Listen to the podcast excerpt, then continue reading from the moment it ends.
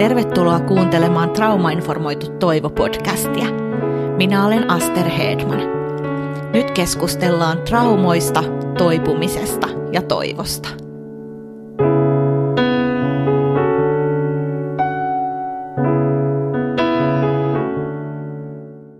Tervetuloa traumainformoituun toivoon kuuntelijaksi. Ootko sä ajatellut joskus, että miksi mä toimin tässä tässä tilanteessa tällä tavalla ja miksi mä tänään muuten käyttäydyin näin ja vastaavassa tilanteessa aikaisemmin toiminkin ihan, ihan toisella tavalla. Tai onko sä ihmetellyt sitä, että, että minkä takia sun mielessä ikään kuin, niin kuin tuntuu olevan vähän erilaisia ääniä ja, ja sä niin kuin käyt keskustelua itses kanssa, että et, et mistä tämä mistä tää johtuu. Meillä on vieraana todella mielenkiintoinen taitava traumapsykoterapeutti ja traumapsykoterapeuttikouluttaja, EMDR, terapeutti ja työnohjaaja Ritva Ropponen kohta hän kertoo siitä, miten me voidaan saada lisää tietoutta tästä meidän sisäisestä mielen maailmasta sellaisen Suomessa vielä aika vieraan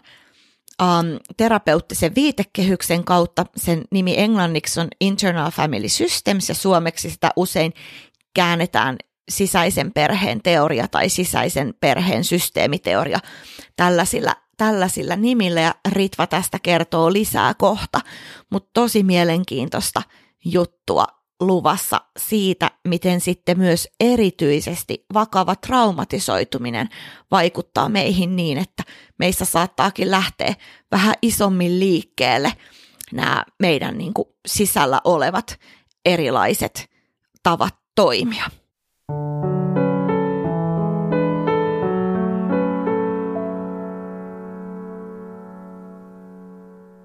Ihana saada tänne traumainformoituun toivoon vieraaksi Ritva Ropponen.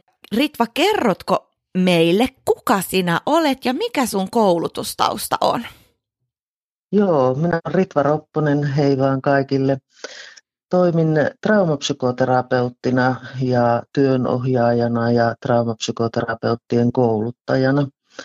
Ja tuota noin, niin peruskoulutus siellä taustalla on psykiatrinen sairaanhoitaja ja nyt sitten on tehnyt tätä terapiatyötä ja tosiaan lisääntyvästi myös tätä konsultaatiota, työnohjausta ja kouluttamista sitten jo yli 20 vuotta. No niin. Ja sulla oli tämmöinen psykoterapiapalvelu Mentorus, minkä kautta työskentelet Joensuusta käsin, eikö niin? Kyllä, kyllä, no niin. täältä käsin. Joo, upeeta, että oot täällä traumainformoidussa toivossa. Mitä sä ajattelet, Ritva, mitä traumaymmärrys ja tämmöinen traumatietoinen työskentely, niin mitä se voi tuoda lisää auttamistyön kentälle? No siinä varmasti tulee semmoista nimenomaan sitä ymmärrystä siihen, että miksi ihminen käyttäytyy joskus hyvinkin epäjohdonmukaisesti tai miksi jotkut tietyt oireet tai toimintatavat niin kuin hyvin piintyneinä sitten esiintyvät ihmisillä. Et siihen sen logiikan, logiikan ymmärtämiseen, kun pääsee kiinni, niin pystyy myöskin miettimään, että miten siihen sitten lähdetään korjaamaan tai vastavaikuttamaan niin, että ihmisen ei tarvitsisi toimia näin. Et onhan toki paljon, paljon tuota, ihan sairaudesta johtuvaa toimintaa ja ajattelun vääristymiä, mutta iso osa on ihan jotakin muuta, joka nimenomaan tämmöisellä traumainformoidulla työotteella sitten päästään tuloksiin ja päästään siihen muutokseen. Joo, joo. Uh, miksi Ritva on niin tärkeää ymmärtää mieltä ja sen toimintaa? Ihminen kaipaa selityksiä ja ihminen kaipaa jotenkin nimenomaan sitä ymmärrystä, että miksi, miksi jotkut asiat tuntuvat tietynlaisilta, miksi minä reagoin tietyllä tavalla, miksi minä olen niin kuin ylipäätään tällainen kuin olen. Ja, ja tota, se on varmaan se pääasiallinen asia juuri, että ihminen kaipaa selityksiä että jotakin, jotakin tuota logiikkaa siihen toimintansa ja itseensä. Tämä on varmaan niitä vanhimpia kysymyksiä, että kuka minä olen, miksi minä olen tällainen kuin olen. Ja, ja tuota, kuinka varmaan jokaisella meistä tulee niitä hetkiä, että ihmetellään jälkikäteen, että mitenkäs minä nyt näin. Näin on joskus elämäni aikaisemmissa vaiheissa toiminut tai, tai jopa tässä nykyhetkessä, että jopa itselleni vieraalla tavalla reagoin tai toimin. Niin näille, näille halutaan selityksiä. Joo, se on ihan totta ja sittenhän se auttaa heti ymmärtämään. Mä muistan mun omasta toiminnasta, kun mä oon sitten oivaltanut, että ai ton takia mä toimin noin. Ja, niin siitähän tulee semmoinen, pystyy ottaa vastuuta omista tekemisistä ja toisaalta sitten ehkä suhtautumaan myötätuntoisemmin ja lempeämmin itseen, eikö niin? Kyllä, kyllä ja myöskin niin kuin oppia itsestään. Joo. Ja käyttää sitä uutta ymmärrystä sitten tulevaisuudessa – hyödykseen. Joo, joo. Sitten sulla Ritva erityisosaamista Suomessa vielä pikkusen niin kuin pienesti tunnettuun tämmöiseen, voisi sanoa ehkä terapiasuuntaukseen tai sitten tällaiseen viitekehykseen, minkä kautta tarkastellaan um, ihmisten traumatisoitumista, tämmöinen IFS. Kertoisitko mitä se on? Joo, IFS on tämmöisestä englanninkielisestä käsitteestä kuin Internal Family Systems Therapy, eli sisäinen perhesysteemi ihan, ihan vapaasti käännettynä. Ja tuota, tämä on jo 1980-luvulta lähtöisin oleva, oleva tuota terapiamuoto tai ihan tämmöinen tuota käsite, miten, miten mieltä käsitetään. Amerikkalainen Richard Schwartz, joka on itse perheterapeutti, tohtori Schwartz on kehittänyt tätä menetelmää ja nimenomaan siitä hänen perheterapia taustastaan lähtien sitten hän lähtee mieltämään tätä meidän persoonallisuutta ja mieltä samantyyppisesti kuin, kuin sitten tuota, perheessä on erilaisia rooleja ja erilaista hierarkiaa. Niin tästä, tästä tämä lähtee niin kuin liikkeelle. Mm. Eli että meissä jokaisessa olisi vähän niin kuin erilaisia jäseniä tai osia, niin kuin perheissäkin on erilaisia osia. Kyllä. Tässähän tuota, tässä IFSS on, on tuota se persoonallisuus nähdään nimenomaan tämmöisenä multippelinä, moninaisena järjestelmänä, systeeminä, jossa tietysti se keskiössä on se minä. Minä, joka tuota noin, niin on, on nimenomaan voidaan puhua tämmöisestä sielusta tai tietoisesta itsestä tai ylipäätään tämmöinen yläkäsite, mikä niin kuin hahmottaa sen minuuden. Ja, ja jos tämä minä voi hyvin, niin silloinhan, silloinhan tuota no, niin se on siinä, siinä tuota kaikista näkyvimmissä. Eli se tyypillistä on, että ihminen on silloin sinut itsensä kanssa ja on, suhtautuu uteliaasti asioihin, haluaa oppia oppia, on tietty semmoinen vakaus ja tyyneys siinä olemisessa, hänellä on rohkeutta ja, ja eteenpäin menevyyttä, mutta myöskin sitten ihmissuhteissa niin kun kykenee myötätuntoon ja läsnäolevuuteen ja, ja on hyvinkin vahvasti myös yhteydessä itseensä ja, ja tietoinen siitä itsestä. Mutta sitten tietysti elämässä voi olla, olla tuota noin, niin tapahtumia, niin kuin, niin kuin varmasti kaikilla jonkinnäköisiä tapahtumia on, jotka tavallaan sitten horjuttavat tätä minän eheyttä. Ja, ja silloin meillä sitten tavallaan tässä sisäisessä perhesysteemissä on, on tämmöinen järjestelmä, että sieltä tulee ikään kuin tämmöisiä varjojohtajia sitten, jotka, jotka lähtevät niin kuin suojelemaan sitä minää haavoittuvuudelta. Eli se on aika tyypillistä, että nämä varjojohtajat sitten sitten tuota, no niin, suojellakseen tätä ihmisen systeemiä, niin ottavat tämmöisiä erilaisia rooleja tai strategioita, että siinä se voi näyttäytyä tämmöisenä äärimmäisenä kontrollin tarpeena tai, tai että piis, piiskataan itseämme, niin kuin, että täytyy enemmän ja paremmin osata tehdä ja, ja tuota, mikään ei riitä ihminen voi olla hyvinkin ankara arvostelemaan itseään ja sitä omaa hyvyyttään tai riittävyyttä, voi olla tämmöistä täydellisyyden tavoittelua, miellyttämään pyrkimistä. Mm-hmm. Tai sitten se voi kääntyä tämmöiseen ylettömään hoivaamisen tarpeen ja että ottaakin sitä huolenpidon ja hoivan, hoivan tuota, tehtävää suhteessa muihin laiminlyöden samalla itsensä. Mm. tai, tai jotenkin vetäytyy ihmissuhteista tai, tai tuota, no niin kieltäytyy hyvistä asioista. Ja näiden, vaikka nämä niin kuin tuntuu, tuntuu niin kuin sillä lailla huonoilta asioilta äärimmilleen vietynä ihmiselle, mutta näillä on se semmoinen joku suojelemisen tarkoitus, että esimerkiksi tekemällä enemmän tai, tai kieltäytymällä hyviltä, hyviltä asioilta, niin me suojelemme itseämme joltakin kipeiltä tunteilta tai haavoittuvuudelta, joka kenties on, on aiemmin kohdannut meitä tai me jotenkin koetaan, että se on mahdollista. Ja niin kauan kuin me jaksetaan sitten niin kuin toimia, toimia näiden varjojohtajien tavalla, mikä, mikä se nyt kenellekin on tyypillistä, niin tasapaino säilyy. Mutta niin kuin ymmärrettävä, että esimerkiksi vaikka tämmöinen hyvin, hyvin tuota noin, niin itsensä koville pistävä ihminen, niin jossain kohtaa voi uupua. Tai, tai se ei toimikaan tämä systeemi, niin silloin sieltä astuu sitten seuraava, seuraava tuota, tämmöinen tuota, reaktiivisempi tuota, noin, niin osa kokonaisuus esille. Eli sitten, sitten keinolla millä hyvänsä halutaan estää se pahan tapahtuminen. Ja tässä kohtaa sitten tulee näkyviin erilaiset riippuvuudet tai muu tämmöinen tuota noin, tuhoisa käyttäytyminen, itsensä vahingoittaminen, esimerkiksi erilaiset syömishäiriöt, päihteet, muu suojattomuus itseä kohtaan tai mitkä tahansa tämmöiset hyvin vahvat ylilyönnit, voimakkaat reaktiot – joille niin kuin ei näyttäisi olevan mitään järkeä. Ja tämmöinen häpeä raivo esimerkiksi voi olla juuri tämä, että, että se purkautuu tämmöisenä ennen kuin sitten joku tulee ja häpäisee meidät tai me joudumme johonkin hyvin haavoittuvaiseen tilanteeseen alta vastaajaksi. Ja, ja tuota, näiden kaikkien tarkoituksena, hyvänä tarkoituksena on juuri sen siellä syvällä ytimessä olevan kivun kivun tai vaikkapa sen häpeän suojeleminen, että me ei tarvittaisi kohdata sitä uudelleen. Ja, ja tämähän voi olla tosiaan hyvin, hyvinkin erilaista sitten riippuen, että minkälaisia meillä itsellämme on niitä kokemuksia omaa elämän varrelta, että miltä me nyt sitten oletamme suojautuvamme yhä uudelleen ja uudelleen.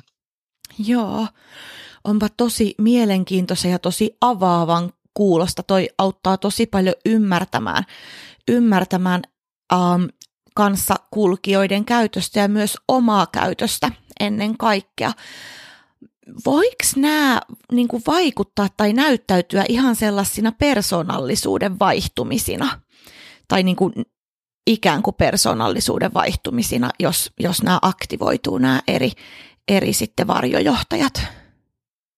Kyllä, kyllä ne voivat näyttäytyä, että tuota, ihminen yhtäkkiä voi, voi toimiakin toisella tavalla. Että just nämä tämmöiset johtajat, jotka ovat tämmöisiä proaktiivisia, juuri, juuri ovat hyvin tämmöisiä tyypillisiä, aika, aika pysyviäkin persoonallisuuden piirteitä. Että joku on hyvin, hyvin niin kuin kontrolloiva ja joku on hyvin hoivaava tai täydellisyyden tavoittelija tai tämmöinen vetäytyjä. Että nämä on enemmän tämmöisiä pysyväisluontoisia. Mutta sitten jos, jos ne e-, epäonnistuvat tavallaan siinä suojelemistehtävässään, niin kun tulee sitten nämä reaktiiviset puolet itsestä, niin näähän ovat juuri tämmöisiä hyvin äkillisiäkin muutoksia joissakin tilanteissa. Että esimerkiksi, mitä sanoisin vaikkapa, että tulee joku ihmissuhde, uh, ihmissuhdetilanne, missä koetaan suuri pettymys tai siinä on vaara tulla, kokea tulevansa hylätyksi tai nöyryytetyksi, niin se saattaa semmoisen hyvinkin äkillisen, äkillisen muutoksen siinä toiminnassa tehdä. Ja tietysti jos on hyvin voimakasta traumatisoitumista, vaikkapa nyt tämmöistä kaltoinkohtelua, ollut väkivallan kohteena tai, tai tuota noin, niin jopa tämmöistä seksuaalisen hyväksikäytön kohteena ollut henkilö, niin silloin hän sitten mieli ei kestä, kestä niin kuin tavallaan säilyttää sitä tietoisuutta ehyenä. Eli silloin puhutaan tämmöistä dissosiatiivisista ilmiöistä, jolloin, jolloin ne kokemukset ovatkin erillistyneet ihan, ihan toisen, toisen tasoisesti, että ihminen ei tavoitakaan itsessään näitä muutoksia tai havahtuu myöhemmin, että miksi minä nyt olen, tehnyt jotakin tai tapahtunut jotakin jota en muista. Ja tässähän esimerkiksi lasten ja nuorten kohdalla voi joskus tulla näitä, näitä tilanteita, että koetaan, että lapsi valehtelee, mm. kun lapsi ei oikeasti muista jotakin asiaa tapahtuneen. Että joku asia niin, niin ylittää sen sietokyvyn, että se dissosioidaan sitten pois, pois muistista niin, ja mielestä. Niin, ja se on suojaamassa sitten. Se on nimenomaan se viimeinen äärimmäinen suojakeino. Joo. Miksi muuten häpeää on niin vaikea kohdata? Miksi se on niin kipeä tunne, erityisesti traumatisoituneille ihmisille? Kyllähän se sen meidän olemassaolon ja arvokkuuden ja eheyden uhkana toimii kaikista vahvimmin, vahvimmin että, että jos me joudut, joudutaan niin kuin sen äärimmäisen häpeän kanssa kohdatusta, niin sehän on kyseenalaistaa koko sen meidän olemassaolon ja sen, sen, mitä me olemme. Eli se pahimmillaan on se, että me emme ole edes arvokkaita elämään tai olemaan tai olemme jotenkin niin pahoja, pahoja että tuota, häpeähän sinänsä niin kuin on ihan tervekin tunne jossain määrin. Jos me olemme tehneet jotakin pahaa, meidän on syytäkin hävetä. Mutta sitten kun se on nimenomaan traumatisoituneiden ihmisten kohdalla tai erilaisia ikäviä, vaikkapa koulukiusaamisen myötä, myötä tuota, syntyneitä kokemuksia, niin silloinhan se ei ole semmoinen tervesuojaava tunne, vaan se on jo sitten jotakin ihan muuta, joka on uhka sille omalle eheydelle ja ihmisyydelle. Nyt se niin kuin syö kokonaan sen ihmisen ja ihmisyyden sitten. Kyllä, mä oon joskus sitä nimittänyt tämmöiseksi sielun syöväksi. Joo. Kun se on niin semmoinen kokonaisvaltainen pahimmillaan, että että jos, jos voisi antaa ihmiselle häpeädiagnoosi joissakin tilanteissa, niin se olisi juuri se kuvaavin, kuvaavin että mikä, mikä ihmistä vaivaa. Joo. Et, et on, on joutunut jotenkin niin, niin sietämättömien asioiden eteen. Joo, kuulostaa kyllä kipeen koskettavalta ja varmasti tosi, tosi, tosi niin kuin just siellä ytimessä olevalta, olevalta sanonnalta. Sitten mä kysyn semmoisen vähän hankalan kysymyksen, mikä mulle tulee tässä mieleen, jos nyt vaikka työskenneltäisiin lasten kanssa tai mm-hmm. oikeastaan mm-hmm. minkä tahansa ihmisryhmän kanssa, joka on vaikeasti traumatisoitunut. Ja heillähän on usein sitten kaikenlaista häiriökäyttäytymistä. Aikuisilla tietenkin nuoremmillakin voi olla, että käytetään päihteitä, on itsetuhoisuutta. Lapsilla voi olla, että että laitetaan paikkoja päreiksi ja kohdistetaan sitten väkivaltaa joko toisiin tai itseen tai, tai jotain tällaista haitallista käyttäytymistä, niin hehän tarvitsee rajoja. Ja heitä ei, ei, niin kuin, ei voi se ei ole missään mielessä tervehdyttävää, että antaisi heidän toimia näin, mutta miten sitten, miten pystytään minimoimaan se häpeän tuottaminen näissä tilanteissa? Että miten tuoda rajoja ja rakkautta niin, että nämä eri, jo niin kuin hyvin traumatisoituneet ihmiset ei kohtaisi enää näissä tilanteissa lisää häpeää? No varmasti, niin kuin mainitsit, niin itse siinä tilanteessa täytyy, täytyy huolehtia ensisijaisesti se lapsen tai nuoren ja myös sen työntekijän turvallisuus, että ei tietenkään voi hyväksyä, hyväksyä mitään vaarallista, kenellekään vaarallista käyttäytymistä tai haitallista käyttäytymistä, että se on, se on se rajaus siinä se paikallaan. Ja ihminen on yleensä tämmöisessä tilanteessa äärettömän ylivireä, Eli hän ei ole niin kuin siltä integraatiokapasiteetiltaan silloin parhaassa mahdollisessa tilassa. Eli silloin meidän aivokuori ei ole toiminnassa, että me pystyttäisiin pohtimaan ja loogisesti jäsentämään. Et silloin täytyy niin kuin huolehtia ensin, että se tilanne rauhoittuu. Ja, ja tuota no, niin siinä, siinä mielessä just nämä tämmöiset jälkikeskustelut on, on äärettömän tärkeää. Sitten kun ihminen on siinä tilassa, että se pöly on laskeutunut, niin siinä on myöskin kykyä jossakin määrin sitten lähteä käsittelemään sitä, että mitä tapahtuu. Ja, ja silloin, silloin niin kuin tavallaan voi, voi yrittää lähteä ymmärtämään sitä, että mitä hän siinä oikeasti tapahtui, mitä siellä mielen sisällä oli, mikä siellä aktivoitu ja, ja mihin, mihin hyvään tarkoitukseen se käyttäytyminen siinä kohtaa sitten pyrki. Että tämä on varmaan niin kuin se, olipa se mikä tahansa se käyttäytyminen, niin sillä yritetään löytää se logiikka, että miksi, miksi tämä, tämä tapahtuu. Ja myöskin sitä voi yrittää kysyä sitten, että, miltä, miltä ihminen yritti suojella siinä itseensä. Mm. Et tietyllä lailla sitten tässä IFSssäkin on se ajatus, että tässä pyritään niin kuin kontaktoitumaan sitten näihin varjojohtajiin ja, ja tuota no, niin sillä lailla niin kuin saada se yhteys ja tavallaan sitten se logiikka. Ja, ja lähtee myöskin miettimään, että mikähän siinä olisi voinut tuota olla toisella tavalla, ettei olisi tämän tyyppistä reaktioa tarvittu. Mm. Ja, ja mitä tämä ihminen itse olisi voinut tehdä tai mitä, mitä muut ihmiset olisi voinut tehdä. Mm. Ja, ja tällä lailla niin kun sitten herätellään sitä omaa johtajuutta, sitä minän johtajuutta siihen, että se vahvistuskin ja siihen tulisi sitä toimijuutta ja, ja kykyä itse vaikuttaa asioihin, ettei näiden varjojohtajien tarvitse sieltä aktivoitua sitten näillä tuhoisilla keinoilla. Mm. Kuulostaa kyllä tosi, tosi hyvältä.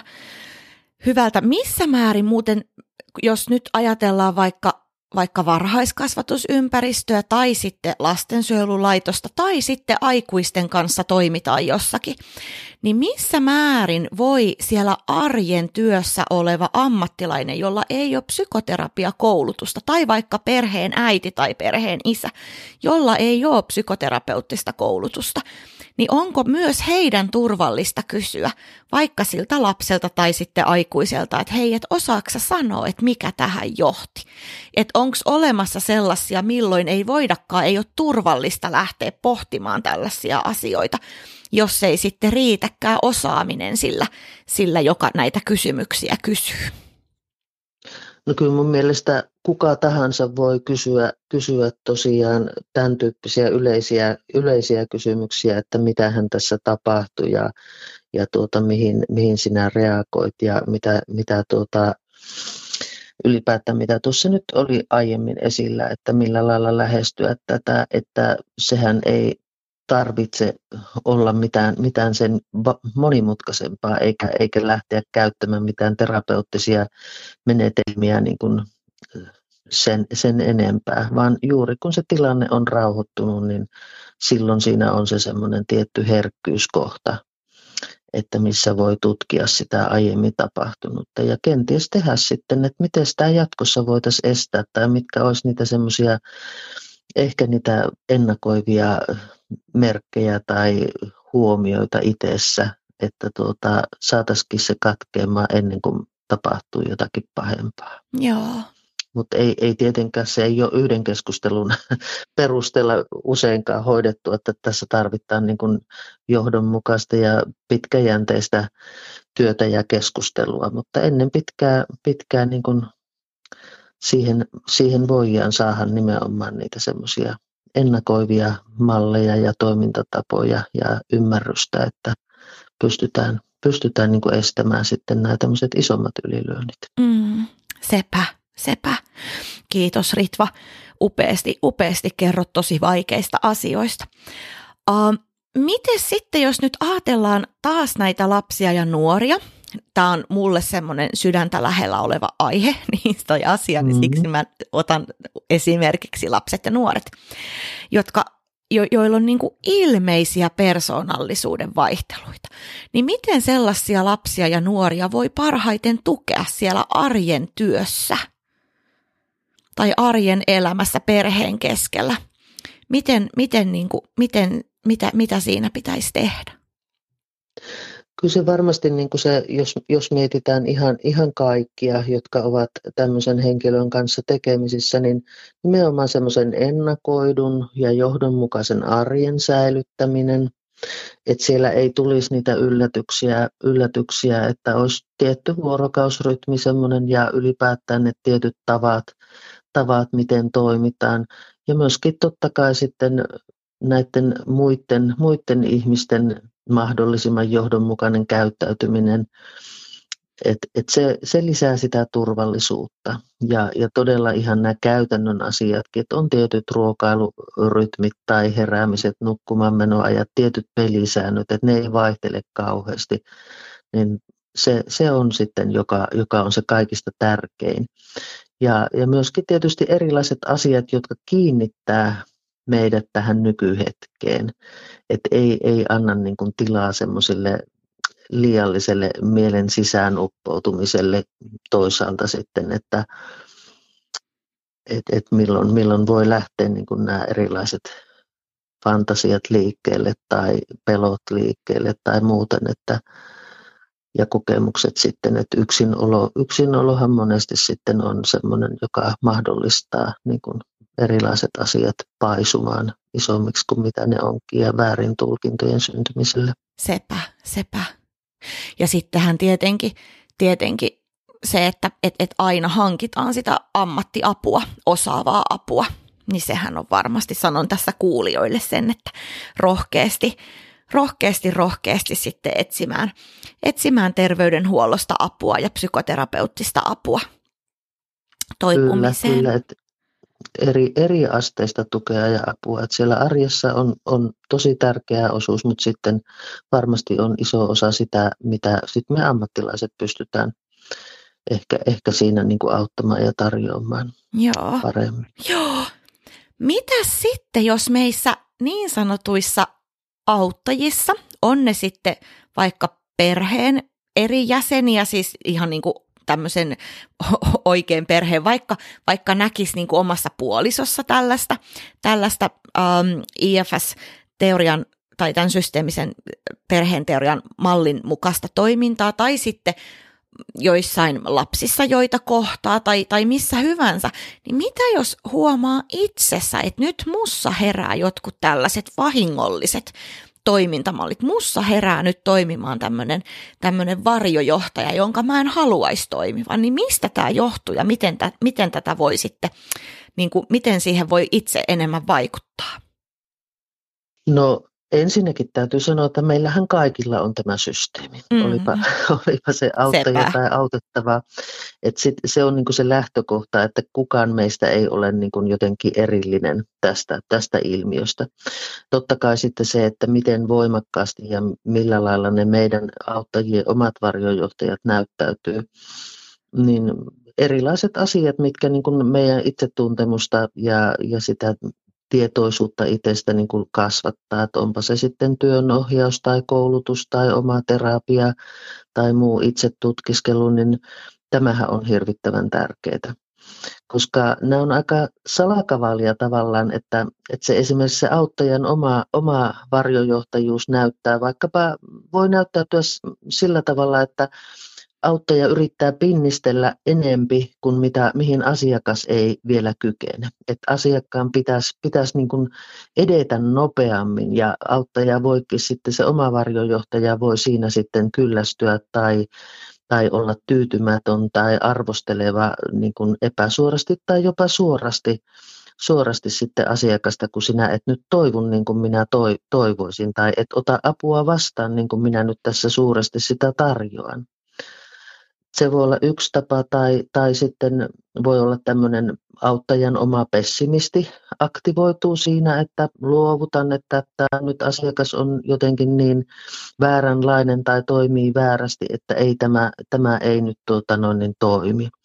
Tai sitten auttaja voi lähteä sy- syyttämään itseään, olla hyvin arvosteleva itse, että minä olen huono terapeutti tai minä en osaa mitään tai tuota noin, niin muulla tavalla sitten kokee, kokee sitä omaa huonommuutta ja lähteekin sitten reagoimaan, reagoimaan sitten erilaisiin tilanteisiin, vaikkapa luovuttamalla liian, liian helposti sitten.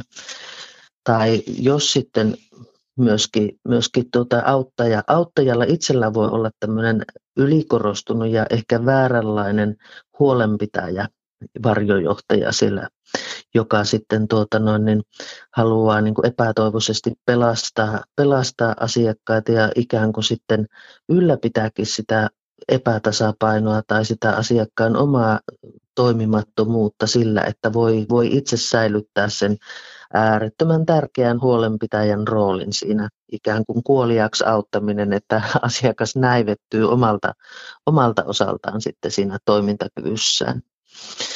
Tai sitten pahimmillaan varmaan on, että jos siellä auttajalla itsessä aktivoituu tämmöinen vihainen puoli, joka sitten kuormittuu, kuormittuu ja tuota, niin se onkin sitten kääntyy tämmöisenä ärtymyksenä tai vihaisuutena asiakasta kohtaan ja, ja tuota noin, niin rupeaa ihan kiusaamaan asiakasta tai jotenkin nöyryyttää tai, tai välittää asiakkaalle sitä, että hänessä on se vika.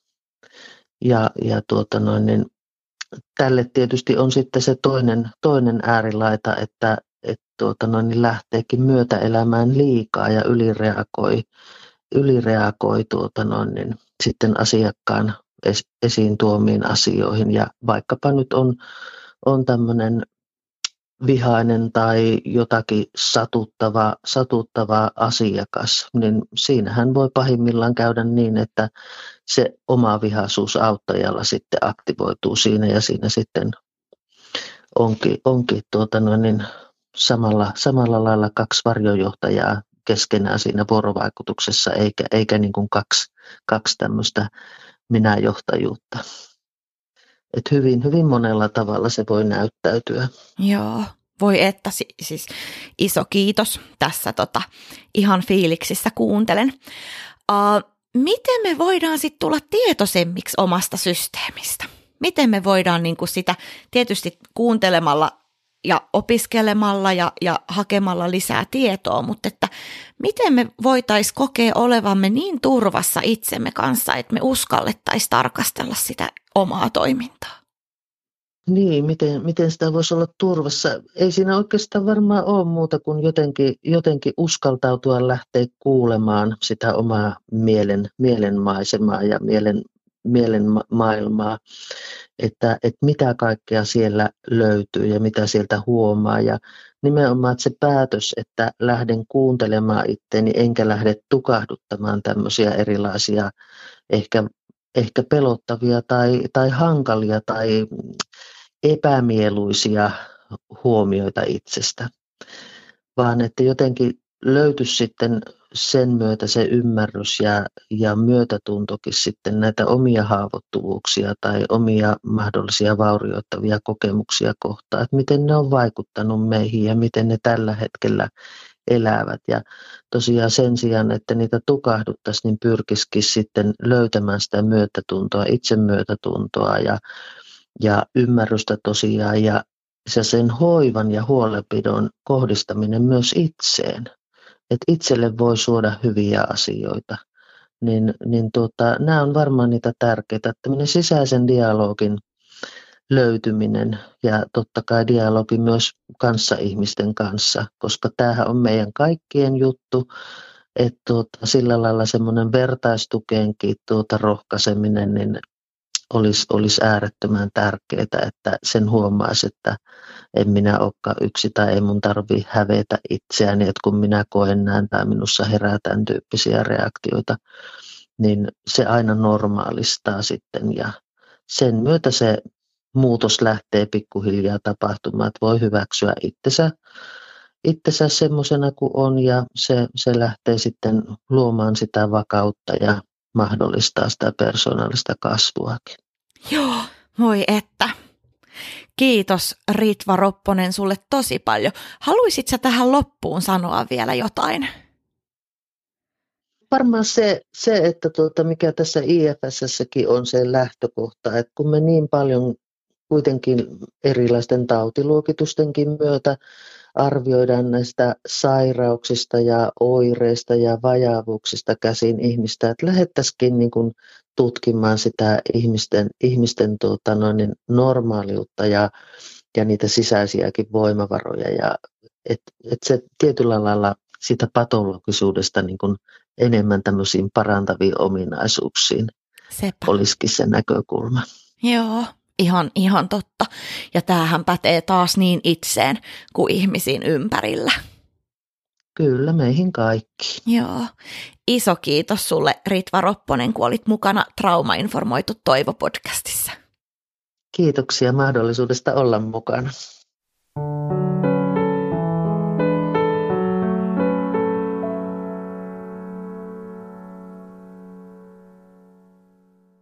Kiitos Ritva Ropponen upeasta, lämpimästä lähestymistavasta ja tästä niin kuin tosi informatiivisesta vierailusta tänne Trauma-informoitu Toivo podcastiin. Mä luulen, että tästä on tullut meille jokaiselle paljon mietittävää ja paljon pohdittavaa ja mä ainakin tuossa Ritva kuunnellessa jäin pohtimaan ja miettimään mun omia toimintamalleja ja sain niihin lisäymmärrystä, vaikka tämä teoria on jossain määrin mulle ollutkin jo tuttu, tuttu jonkun aikaa, mutta tosi paljon lisää, lisää tietoa sain. Ja taas kerran mä kannustan siihen itsemyötätuntoiseen, lempeeseen, uteliaaseen tutkisteluun omaan mielenmaailman, niin kuin, oman, oman itsen käyttäytymisen suhteen. Että uskalla lempeästi, arvostavasti pohtia, miksi sä käyttäydyt toisella tavalla, mi, jollain tietyllä tavalla, mi, mikä sua ajaa, mikä saa sut innostumaan, mikä saa sut toimimaan niin kuin sä oot toiminut. Ja tota, pikkuhiljaa, kun me tullaan tietoisemmiksi ja pystytään tähän dialogisuuteen myös itsemme kanssa, niin me voidaan olla enemmän läsnä, me voidaan olla enemmän just niitä oikeita uh, personia, mi- mitä, mitä me oikeasti ollaan ilman, että siellä tarvii olla näitä varjojohtajia suojaamassa meitä. Ja silloinhan me saadaan, saadaan niin kuin, me ollaan ensinnäkin itse voidaan paremmin – ja sitten me voidaan nähdä myös ehkä sellaista suurempaa toipumista niissä ihmisissä, ketkä on meidän ympärillä, mutta kaikki lähtee siitä itsemyötätunnosta, omasta itsestä huolta pitämisestä, että me jaksetaan kannatella niitä, jotka voi huonosti meidän ympärillä. Ja hei, olisi tosi mielenkiintoista taas saada tietää, että mitä te haluaisitte kuulijat kuulla täällä Trauma-informoitu Toivo podcasteissa. Mä oon saanut paljon meilejä, on ollut tosi ihana, tosi monia, tosi tosi monia upeita ideoita on tullut ja niistä osa on jo sitten toteutumassakin podcasteiksi. Olisi myös tosi mielenkiintoista kuulla, että mitä mieltä sä oot tästä podcastista. Ihastuttaako, vihastuttaako, tuntuuko joku semmoiselta tosi epämiellyttävältä? Laita palautetta tulemaan. Sä voit olla yhteydessä meidän somekanavien kautta tai sitten sähköpostitse osoitteeseen aster at traumainformoitu.fi. Mutta iloa ja voimaa ja turvaa sulle tähän päivään.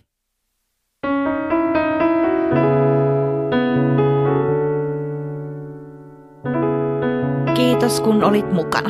Tsekkaa myös www.traumainformoitu.fi sekä Traumainformoidun toivon Facebook, Instagram ja muut sometilit.